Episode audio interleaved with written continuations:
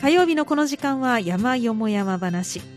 日はゲストをお迎えしています異業種交流会アウトドア部の久保田さんです久保田さんよろしくお願いしまはす、い、よろしくお願いします。 11月ももう末になってしまいましたけれども、はいはいいいですよねあっ本と当いにう間ですけれども、秋は堪能されましたか一番いい時期だったかと思いますがそうですね、はいあの10月からずっと結構回数、山行く回数が増えてね、はい。 10月は5、6回行ったかなあ、そうなんですね。で今月になってからまだね、はい。 3回ぐらい、あ、そうだったんですね。まあでも一番いい季節でしたもんね。そうですねこの秋というのが。で、特にあのコロナの影響も去年に引き続きありましたけど、今年はまだマシというか、ええうん、というような形で。そうですね、感染者数もね、ねなぜかかなり低くなってきまねしたしね。はい、ということもあって、出かけやすい、あえの、え状況だったかなというふうには思いますけれども、そんな中、なんと、福岡まで足を伸ばしてらっしゃったということで。そうですね先月の末なんですけども、ええあの九州にうちのクラブの人がねはい。 2人ほど転勤で行ってるんでねね、おっしゃってましたね。ええはい。で去年もあのひ彦山にええ行きましたけどね、はい。今年もあの同じくその博多の近くの山ということで、はい。本満山ですね、はい。行っ宝てきました満山、初めて聞きました。 ええ私もねこれ知らなかったんですけども、ええもう九州ではもう本当に有名な山で、あ、そうなんですね。もう登山。者数も九州では一番多いんじゃないかって言われてるぐらいなんですよ。そうですか。まあ、私たちで言うと六甲山ぐらいのそうですね感じですかね。大阪だったら金剛山、ええええで東京だったら高尾山みたいなね、はいええ位置づけでね、ああ、そうなんですね。宝満山。また漢字がいいですね。宝が満つる山。そうな んですよ名前もねちょっと気に入りましてねね、そうですね。 なんかお宝がいっぱいありそうな感じがしますけど。ちょっとこの宝満山について、あの、ご紹介をまずはいただきたいと思うんですが。ねあの場所なんですけどね、えーふ福岡県のはいつくしの市とですね、はい。太宰府市にまたがる山なんですよはい。で標高が830メートルあ、本当なんかあの、ロコさんぐらいって感じですそね。うですイメージとしてはね。うんでさらに説明を追加すればですねえ、あの福岡県の真ん中辺をねはい。南北に貫くあの三軍山地っていう山があるんですね三山並みが産地。三軍っていうのは3つの軍ですね、はい。大里の軍なんですけども、えそうですね北西からは福岡県の北西から南東へ大体60キロぐらいのですね、はい。あのここですね円弧の弧ちょっとあの、弧の形をしてるよ弧をうな描くようえなえ形。はい。してる山並みなんですけども、へえ、そうなんですね。でその辺、その三軍山地の、うんまあ、中央部分に位置するんですけうどーね、んでさ最高峰はその三軍山地の中の三軍山っていう山が、はい。えー936メートルっていうのがあるんですけども、ええええそのすぐ南にあるのが宝満山、おーなるほど。ということは、あの、独立法ではなくって、まあ、一つの山系の中そにうですあそうでるすあ山のとずいっうこととなんおですね。尾根がつながってる中にあるんですけどうーね、んあのその三軍山地の中でもそのはい手法よりもですね、ええあの宝満山の方があの登山者が多いっていうのうーは、ん面白い。 はい昔からもう大昔のその太宰府ができた頃からはい関係がある山なんですね、太宰府ができた頃からの山。そうなんですよ、はい。で太宰府のちょうど北東に当たるという、まあ、鬼門に当たるということで、はあ、はあ、なるほど、はい。あの天智天皇の時代に太宰府の成長が置かれたんですけども、ええその時代からあのその山でですね、はい。えー祭りごとをお祈りをしたりですねはい。あの祭りごとをしてたんですねうーん、ということは、あの、まあ、修行の山というよりは、なんかこう、祈祷するための山っていう感じですかね。そうですねあ、のその後にあの、修験道の山になったんですけどえね、ええ最初はもうおそらくそのえ、はい。頂上に大きな岩がありますんでね、えその岩自体が、あ、神様が宿るということあでーなる岩ほど倉だったと思うんですよええね、えおそらくあの古代山岳宗教の時代から、うんまあ、神の山としえてはい。祀られてたんだと思うんですよあでーその近くにまあ太宰府ができて、ええでたまたま北東に位置するということなんでそこをうんあの祀ったとあ太宰府を、この、まあ、北東に位置する場所に作ったわけではなくてたまたま北東が宝満山、うん、あのその辺の関係がね、うんはいあの確かなことは分からなかったんですけども、えええまあ、いずれにしても太宰府の鬼門に当たる山とうんはいいうことなんですね、はいじゃあざえー、と天智天皇の時代っていうとどれぐらいの前えーな7世紀ですね、え7世紀ーろ600年代ですね、ああそうなんですね1400年ほど前の話そうなんですといよう。ことなんですねそこじゃあ歴史のある山いや本当に古い歴史がある山でう、んで古くはあの三笠山って呼ばれてたり、三笠山はい、あの御笠って書いてですね、はいその三笠山って呼ばれた理由は、そのええ地地域が三笠っていう地名だったんですね、ああなるほ昔ど。はいはいで、前説によると、ええ神武天皇が笠を風で飛ばされて、うんでそこから三笠っていう地名になったという説があります。ははなるあのじゃあ傘のような形をしてるというわけではいや、そういう説も。 そういう説もある、うんあの、いろいろ説がありましてですね。なるほどその二つ説がありましうんた。で、もう一つの別名が、ええかまど山。かまど山なんかこれもやっぱ形かなと思っちゃいうますけん、ど、これはね、思わずうんあの、かまどから出る湯気湯気はいと、その山の雲の出方ですね、えーそれがちょっと似てたということへえで、かまど山につがという名前がついたという説がはいあります。これも諸説があるそうなんです。そうなんですねなんかでもいずれにしてもこう生活に近いような感じ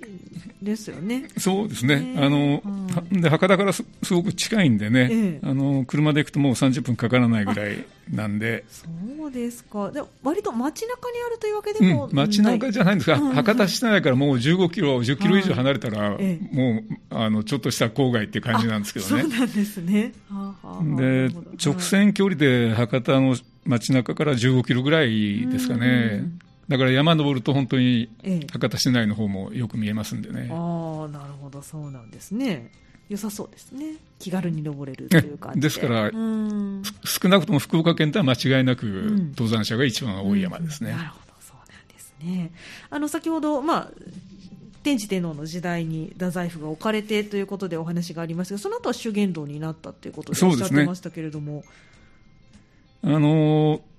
もともとそういう神様を祀ってる山ですから、えあの修験道が発達する時時代にはですね、はいあの修験道の山になったんですけどもえもともとねその最澄とかですねえ、はい空海があのと唐に行きますよねでそあのはい唐に行く渡航の前に、えその神社でですね、えはいその鎌戸山であ今の本満山ではいあん航海の安全をお祈りしたとうんいう記録も残ってるそうなんですね。あそうなんですねですから今、ふもあのじ上空、あの上宮っていうんですかね、あの上級、う上の宮って書いて、はいで山頂にその上の宮があるんですよ。はいでお宮がはい、それはあの鎌戸神社と、うん、名前は鎌戸神社なはんい、ですね、鎌戸神社はいの上級上空なんですけどええね、えで麓にあの今でもですね、はい立派な鎌戸神社っていうのがあるんですけどえね、はい、じゃあその山頂の鎌戸神社に、まあ、空海や最澄がうん、あのね、それは山頂に登ったと私は思ってるんですが、ええ はい、あの、ふもとにね、昔の、あの、お寺だった時代、い山寺っていうのがありましてですね、ええ山寺跡が。はい、で、そこにお祈りしただけかもしれないんですけどね。あそうなんですね、まあ、でもこの頃からじゃあ神社もお寺もこの山にあったね、あのーすかねそうですうね。さ最長が祈った時代に、その、お寺ができたみたいですね。ああそうなんで、ね、ですすから、神うん仏混合の時代ですから、はあいの、お寺と神社と両方あったみたいですねう。ーんそうなんですねじゃああの、まあ、修験道にもなったということですから割と険しいところもあるんですかねえ、あのーやっぱり岩山ですね。岩山花崗が岩、花崗岩ですね。花崗岩中心のはい、はい岩山でしてでえすえね、ええもう頂上に大きな石がゴロゴロしてますね。あそうなんですあねゴロゴロという表現が当たってませんね。ええ 違うもも巨岩ですから、はいどんどん どんと、あー巨岩がゴロゴロではない、ええもう本当に岩でできた山みたいなそんな感じですね。あそうなんですねもう頂上に近づけば近づくほどええ岩山っていう感じなんです。あそそうですかあの前回ね博多のまあ近くから行ける山ということであの彦さんをご紹介くださいました、あの時も彦さんも修験道の、そうですねね山とおっしゃってましたけれあども、のだから北九州では彦山と、はいその宝満山がうんもう修験道で有名な山の2つ、はあですそうねなんですね険しさとしては彦さんと比べるといかがでしたかざ登山道はね、はい宝満山の方がちょっと厳しいですね、そうなんですね、えーもう8割型石の階段なんですよそうですかなんかあの彦さんをね割と三彦さんとかに言いますし結構有名ですかうんあらの、鎖場なんかあるん険ですよしねいかなというふうに思ってましたけれども意外に宝満山もえあのなか登なか山者が多い割にはね、えあの普通のコースタイムでは登り2時間ぐらいかかるんで、そうですかあの830メーターの標高とおっしゃってましたので割と気軽に登れる山かなと思いましたけれどもうん、これがね、はい子供さんだったら結構ししんどいんじゃないかなと思うんですね、あの標高差で600メーター以上登りますんでね、そうですか、じゃあ本当に修験道っていう感じですねそうですね、でうん階段がね、自然石を置いたような階段なんで、うん時々あの、一歩がすごく高くなるんですね。あーありますだね段差がだかはいらはいバラバラなんですようんうん、綺麗、に整った階段じゃなくて、はいですから、僕らも癖でね、いはい一歩、その大きな一歩で登ってしまう ので、かえって僕なんかが登ると早くなっちゃうんですけどね、ああなるほどだから2時間のとこうんろ、うん1時間ちょっとで一あ登すごい登ってしまうんですけど、ええすごいまあでもでき一れば般の方には、一歩ずつゆっくりうん、ちょっときつい登山道ですね。そうなんですねなるほどわかりましたそしてあのこの宝満山はなかなか有名スポットでもあるということでね伺ってたんですが、あのーはいその麓の竈門神社がありますんえで、え竈門といえば、はい、鬼滅の刃が好きな方はピンとくるんですけども、うん、えー主人公の名前がですね、はいかまど炭治郎、はいそのかまどと同じ字なんですね。なるほどあの説明するのは難しいですそうですけどこ、の「かまど」という字は非常に難しい字です よね、はいでだから、鬼滅の刃読んでる方は、あのかまどっていう字もですね、はいもうすぐ読めるんでしょうね、あのなるほど難しい漢字が。なるほどはいで、そのかまど炭治郎の名字のかまどということと、ええであの漫画のそのす作者の方がですね、ええ福岡県出身だと。うーんそうなんいでうすこねとなんですよ。ええあの後藤家小夜春さんっていうはいあまりあのマスコミに出てこられない方らしいですね。うんだからあの、はいお顔も僕は見たことないんですけども、福岡県出身ということと、うんそれからあの鎌堂神社の修験者のはい衣装がですね、ええその主人公が着てる衣装のデザインとうん同じような模様、あだということとそうなんですね、うんうん、その3つだけなんですよ。ようん3つだけの要素でえ自然発生的えにはい、鬼滅の刃の聖地であるというこ とで、その鎌戸神社へのですねはい、参拝者が急激に増えたらしいんですね。そうですか、まあ、でもこれ、作者さん、福岡ご出身ということですから、ものすごく意識して、それは作っねてらっしゃ、るああの公式発表がないそうなんで、わあそうなんですか、からないんですよ。へえだから読者、もうすごいたくさんの読者がいらっしゃいますんええで、え読者の方えが、はい、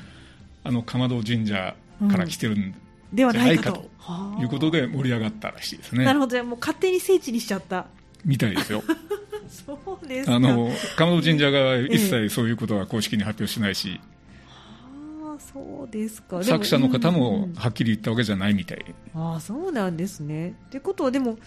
日本全国探せばこのかまどって名前がねあるうんかもあしれまのせんけ他れにどももね、なうん何箇所かあったと思うんですけども、うんまあ、ここが一番そうですね、うん鬼滅の刃と結びつくのはここだけですね。へえそうなんですね久保田さんちなみに「鬼滅のい刃は」や、実はねええ、読んだことなかったんあでそうですかはい、ま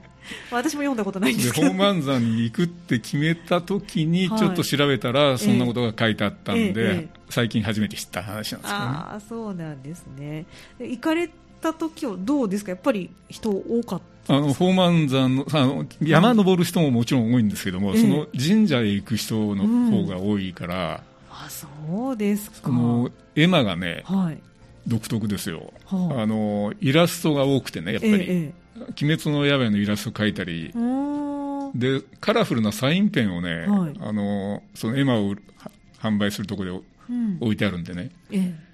え絵馬の絵がみんな綺麗なんですよね。もうほとんどの方がカラーのイラスト入りので、その「絵馬を鬼滅の刃」のイラストを描い てそうなんですよ奉ね納すると、えコスプレされてる方とかいらっしゃらなかったんですかそういう方にはちょ今回はあの合わなかったあであすそうなんですね、なんかあの聖地と聞くと、ね、コスプレイヤーが多いのかなというふうにちょっと思ったんですけど、うそうですね日曜日だったんだけど、そんなことはなかったですね。もうそうなんですね、じゃあ皆さん、あの粛々と神社にお参りをして、絵馬を奉納するっていう、あ そうかもしれないですね。ああそうなんですね、でも山に登られる方は、この鬼滅の刃ファンというわけではない、うん、と思いそれはますよ別,、別なんですね。もう、鬼滅の刃ってここ最近の話ですから、ええええ当然それ以前からですね、はいその太宰府と結びついた歴史の山ということで、登山者は多かったんですね。ああそうなんですねじゃあ本当ここ数年で急にそこうですのね。 神社に人が増えたというあの、こと鎌戸神社側としても多分それは想定外だったんですね。そうですよねどうしてこんなに最近お客さんが 多いのか参拝者が多いのかなと思ったらみたいなそうなのその影響でね、うんあの、鎌戸山、あ、宝満山の山頂直下にね、ええキャンプ場がああるんですよね。はいちょっとしたテント張れるようえな。ええで昔は宝満山キャンプ場っていうなキャンプセンターっていう名前だったのが、ええこ鬼滅の刃が流行りだしてからですね、はいそのキャンプセンターに対してすごい問い合わせが殺到したみたいですね、電話とかで、えねええあのと泊まりたいとか、はいキャンプしたいとか、うんでと時々オートキャンプができると勘違いするお客さんとかね、ああオートキャンプはできないできないですね、もうちゃん頂上直下なんでそうですよねで名前をそのあ変えましてですね、えあの宝満山キャンプセンターっていうな名前を、はいでそこにある山荘の名前にあの、両岸院山荘っていうはい難しい名前を付けましてね、ええそのか名前を変えるぐらいはい大変な問い合わせがあったらしいんですねあ。じゃあその「あの鬼滅の刃」を連想しないように名前を変えたってえあの一般のその、あああの安易にですね、はいキャンプに来られたら困るということもあって、ああそうもうキャンプセンターっていう名前じゃなくてへえ、あの昔の名前なんですけどね、りはああの両岸院っていうのはは、い当時のその1600年ぐらいの時代のはい山伏のね、ええ親分のはあ家があったんですよ、ええ両替院っていう、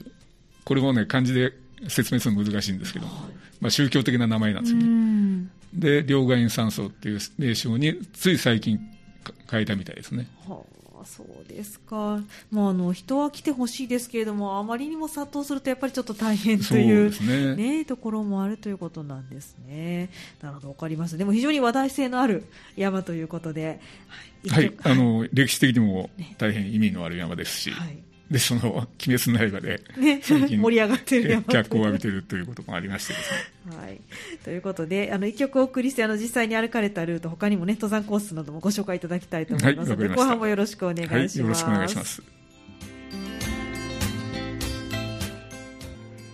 今日の山よも山話は、伊予市交流会アウトドア部の久保田さんにお越しいただいて、福岡県にある宝満山をご紹介いただいています。久保田さん、後半もどうぞよろしくお願いしはます。い、よろしくお願いしま。す。さあ博多から非常に近い車で30分ほどで行ける人気の山しかも今は「鬼滅の刃」の聖地としても、は 人気の山ということで、まあご旅行に、ね、行かれる方がいらっしゃったらぜひ足を運んでいただけたらと思いますが、えー、と登山コースをちょっとまずご紹介いただきたいと思いますどのようなコースがあるんでしょうかはい、えーっと、まずですね、はいあの、鎌戸神社からですね、はい登るコースで、はいこれがあの一番人気のあるコースなんですけども、うんはいで昔からあの修験道の行者というか山伏がですね、の登ってた道なんですよね。はいで特徴的にはあの非常に石の階段が多いんで、はいおっしゃってましたね、はい、え石の階段の自然石の石うをん階段にししてですね、はい結構それがあの歩幅が合わない 部分もあるんですけども、はい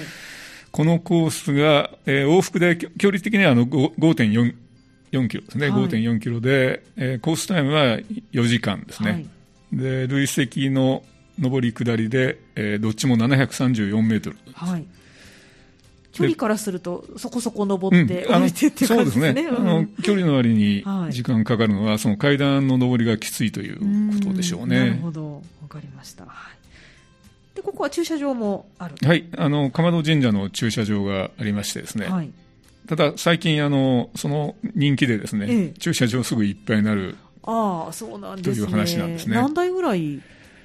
や、もう100台単位であそんな止にめられる止められるうんあの駐車場が、で参拝者だけの,、はいあの駐車場と、えでちょっと下にですね、はいあのもっと広い駐車場があるんで。うん、登山者用の駐車え場えが、あのやっぱり車でちょっと早めに行けば多分止められると思うんですよね。ああそうですか。でも、100台がいっぱいになるという。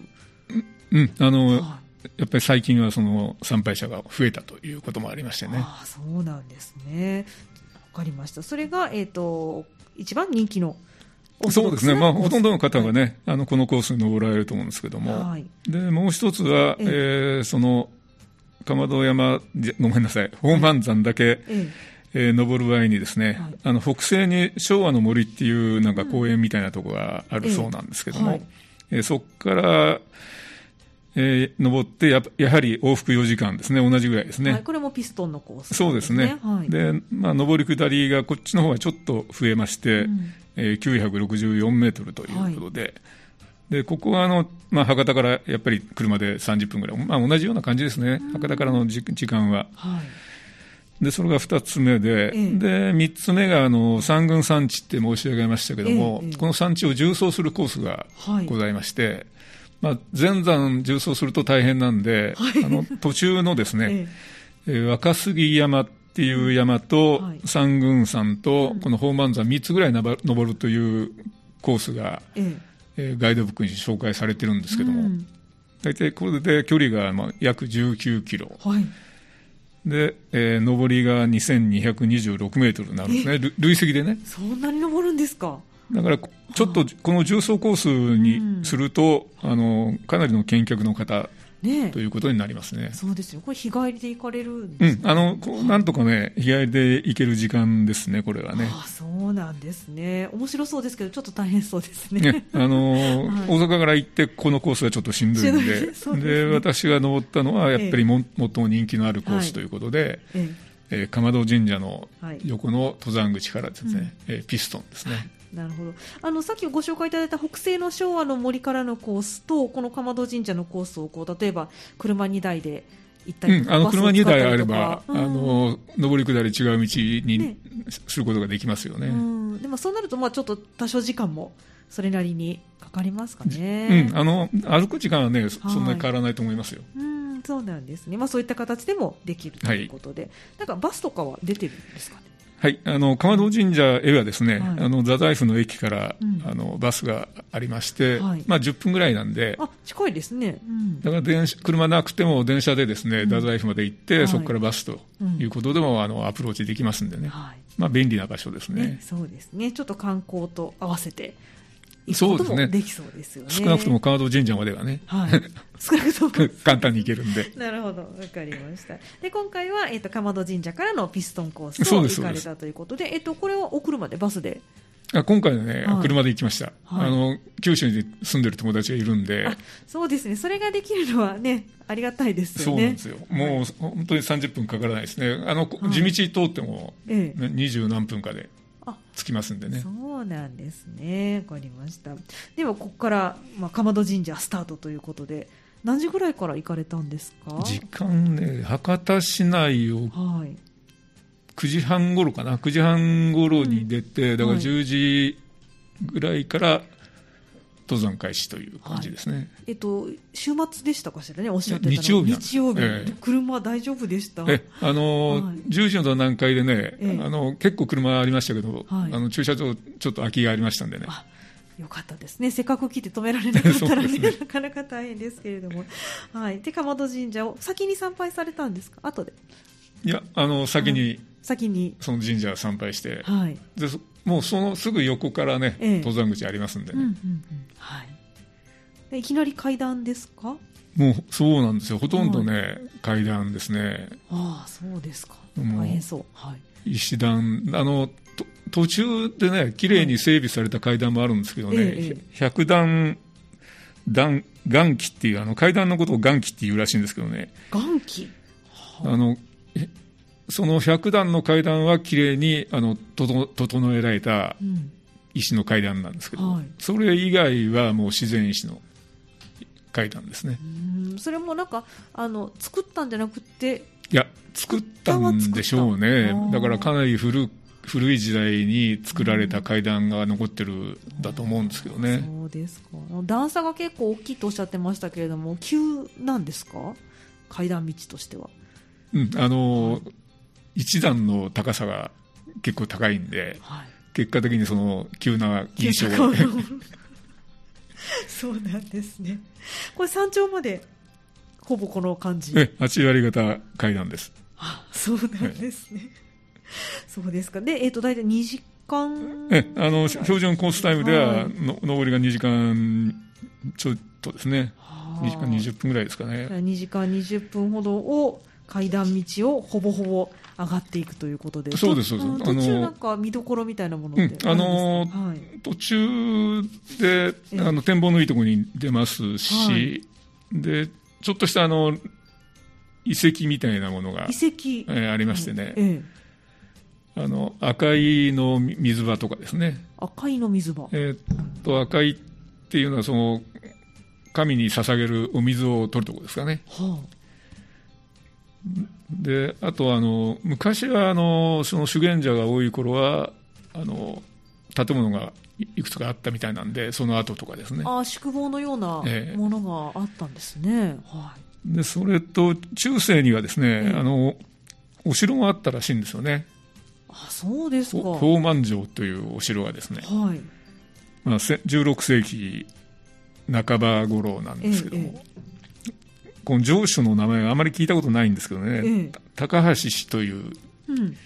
方のはいお城があったそうなんですけどね、あそうなんでその城の,、ね、あのええ遺構はそんなにのわからないんですね。うーんまあ、中世ですからね戦国時代にはもうなかったってうんいうことですかね、そうですねねうんじゃああんまりそこ以降はお城としては使われてなかったり廃城されていたりとかいうことですかね,、秀秀吉の時代になってからいろんなところの城がねねなくなってそうまですからすよねねやっぱ九州までそれが及んでたんですかね、かもしれないですねうんそうなんですねはいで頂上に近づくと、ええあの中宮の跡地っていうのがありまして、ええであのな中の宮って書いてねはい廃仏希釈の時えにえ建物なんか壊されたそうなんですよね、あそうですかあれ修験道一旦否定されましたからねあそうなんですね廃仏希釈とほぼ同じ時期になるほどはいで修験り修験道に関わる遺跡がそのなくなったんですけども、ええあ跡地になんかい石碑が残ってますねああそう中です宮跡ということうで,、んうんうんうんはい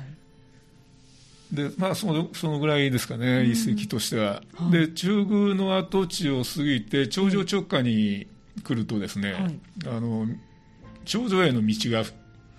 2つありまして、はい左回り右回りはいで私は右左回りで登って、はいあの右へ降りたんですけど左回りで行くとですね、あの鎖場がないルートですねあはあはあはあはいで右回りで行くと、ささっきあの申し上げたそのキャンプセンター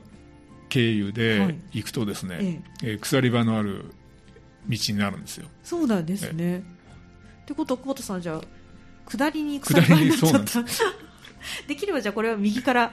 登った方がそうですねね良さそうなあ感じがしますがのの鎖場登りの方がいいかもしれないですねねそうですねそんなに長い距離ではないんですかうんあのそんなにうん長くなくて、はいあのほんの数メーターって数感じメーでトすルねまあじゃあ下ることもできるはいっていう感じ別にこれはじゃああの左行ったらこう右行ったらこうっていう表示は何もないですねいや、あの、うどそうですね、キャンプセンター経由っていうあ表だけの示はありますけども、なるほどそうなんですねわかりましたということは割とそれなりの距離があるんですかその左ルート右ルートっていうのはそうですね、うんあの、頂上直下だからはいの、残り2、30分なるほどというとこですかぐねらいうんうんうんあ、そんなにないかな、15分ぐらいですかね。はい、そのルートを越えて頂上え左回りルートで頂上へ行って、はいで頂上にはそのお大きな岩がどんどんとあって、はいでその岩の上に、えー上上空上宮ですねはいう上の宮が、うんあの小さな社がええ立ってますねはいもう今はじゃあお社があるだけって感じですかねそそうですそうですんでその横の大きな岩にはあの、どうも岩倉だったらしくてですねああなるほどここがはいあの なんですかな縄であのぐるっと一回りしてましたうんうんうんなでんすかねごご神体のようなええ形で祀られて、じゃあそこへ登れないってことですもんね。そうですねねうん、登ろうと思ったら登れるかもしれませんけ どちょっとなんそかれは罰が当たりそうですもんね。うん遠慮しましたで すねねじゃあここはもう本当岩だらけ。そうですそうですおうんお岩がもうゴロどんどんとどんどん と。はいついついゴロゴロと行ってしまいますけど、大岩ですからあーそうなんですね。眺望はいかがでしたか。これがねはい調和いいですあいいですか。山頂からのはい。あのほほぼ360度うん。見渡せましてですね、ええあのまあ、阿蘇方面ですねあの九州の山並み、はいあ九十とか阿蘇の方ええ面が見見えるえんまですすし、か。はい。で博多が市内からもう直線距離で近いですからね、ええ博多市内の感じとですね、うんそれからあの博多湾、それから玄界灘ですええね、うん。そのあたりまでよく見えますね。ああいいですね。まあそれを眺望がやっぱり人気の秘密かもしれませんね。そうですねうん、やっぱり登った山頂でね、あはのい展望があるかないかで、だいぶ違いますもんね。ね、そうですよね。じゃあやっぱりここの山の楽しみといったらこの眺望が一番、そうですね、うんそのちょだからちょっとした岩場とね、はい。眺望と、うん。でそのさっき言った昔のキャンプセンターはい。のにあるあのログハウスがあってね、ええそのログハウスの名前が、はい。えー両岸院山荘なんですけども、はいええ両岸院山荘はね、泊まれるんですよ。あ、なるほど。キャ山ン小プ屋みたいにキャンプだけじゃなくて、山小屋としても使うことができる。うんそれがね安くてねえあの素泊まりで500円なんで すよえ。安いという額をなんか超えた安さですね。うんそうですへね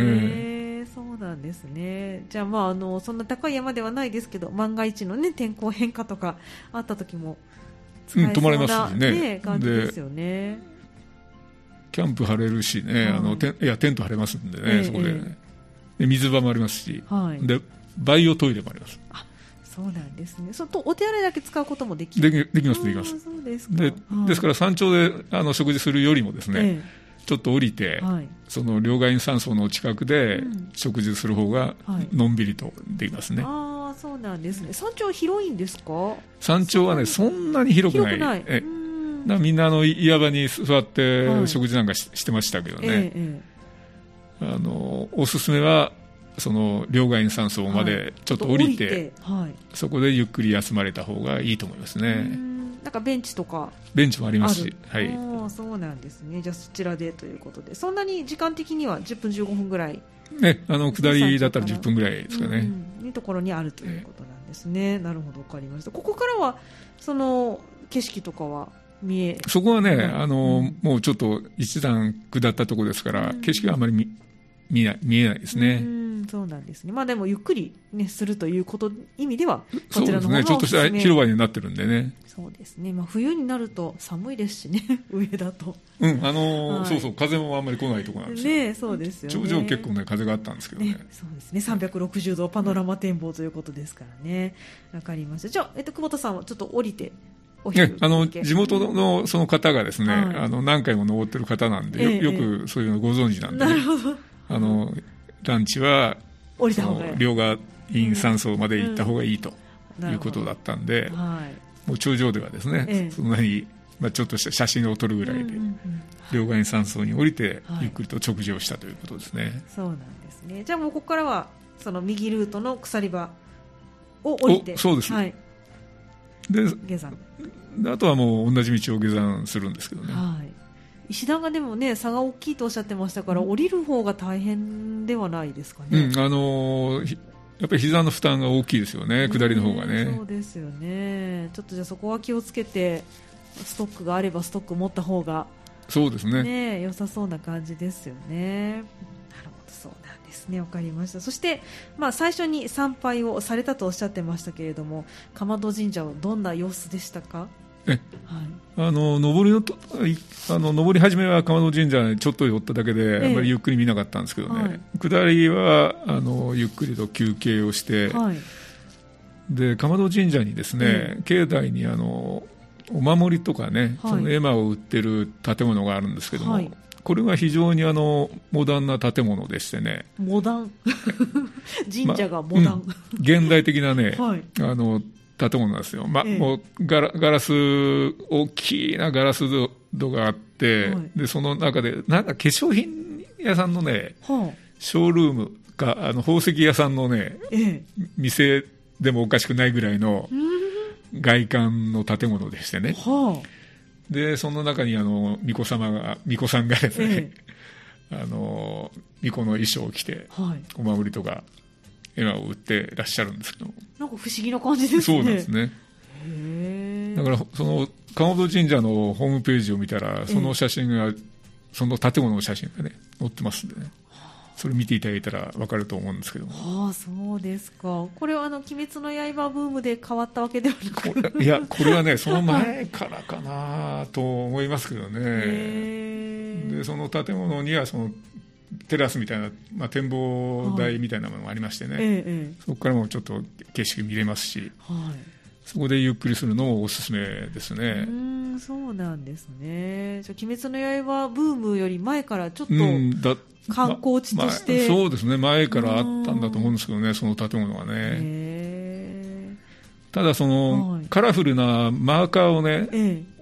置いてあったんですけど、はいその絵馬を描くえたえめに、ええ それは「鬼滅の刃」からですよねなるほど、なるほど。でもその絵馬を見るのもなんか楽しいかもしれないですね。そうですね本当あの皆さんみあのお上手な絵を描いてらっしゃいましてです ねねえ。でも奉納するぐらいですから、やっぱり自信が終わりなそのかうしらなんでしょう ね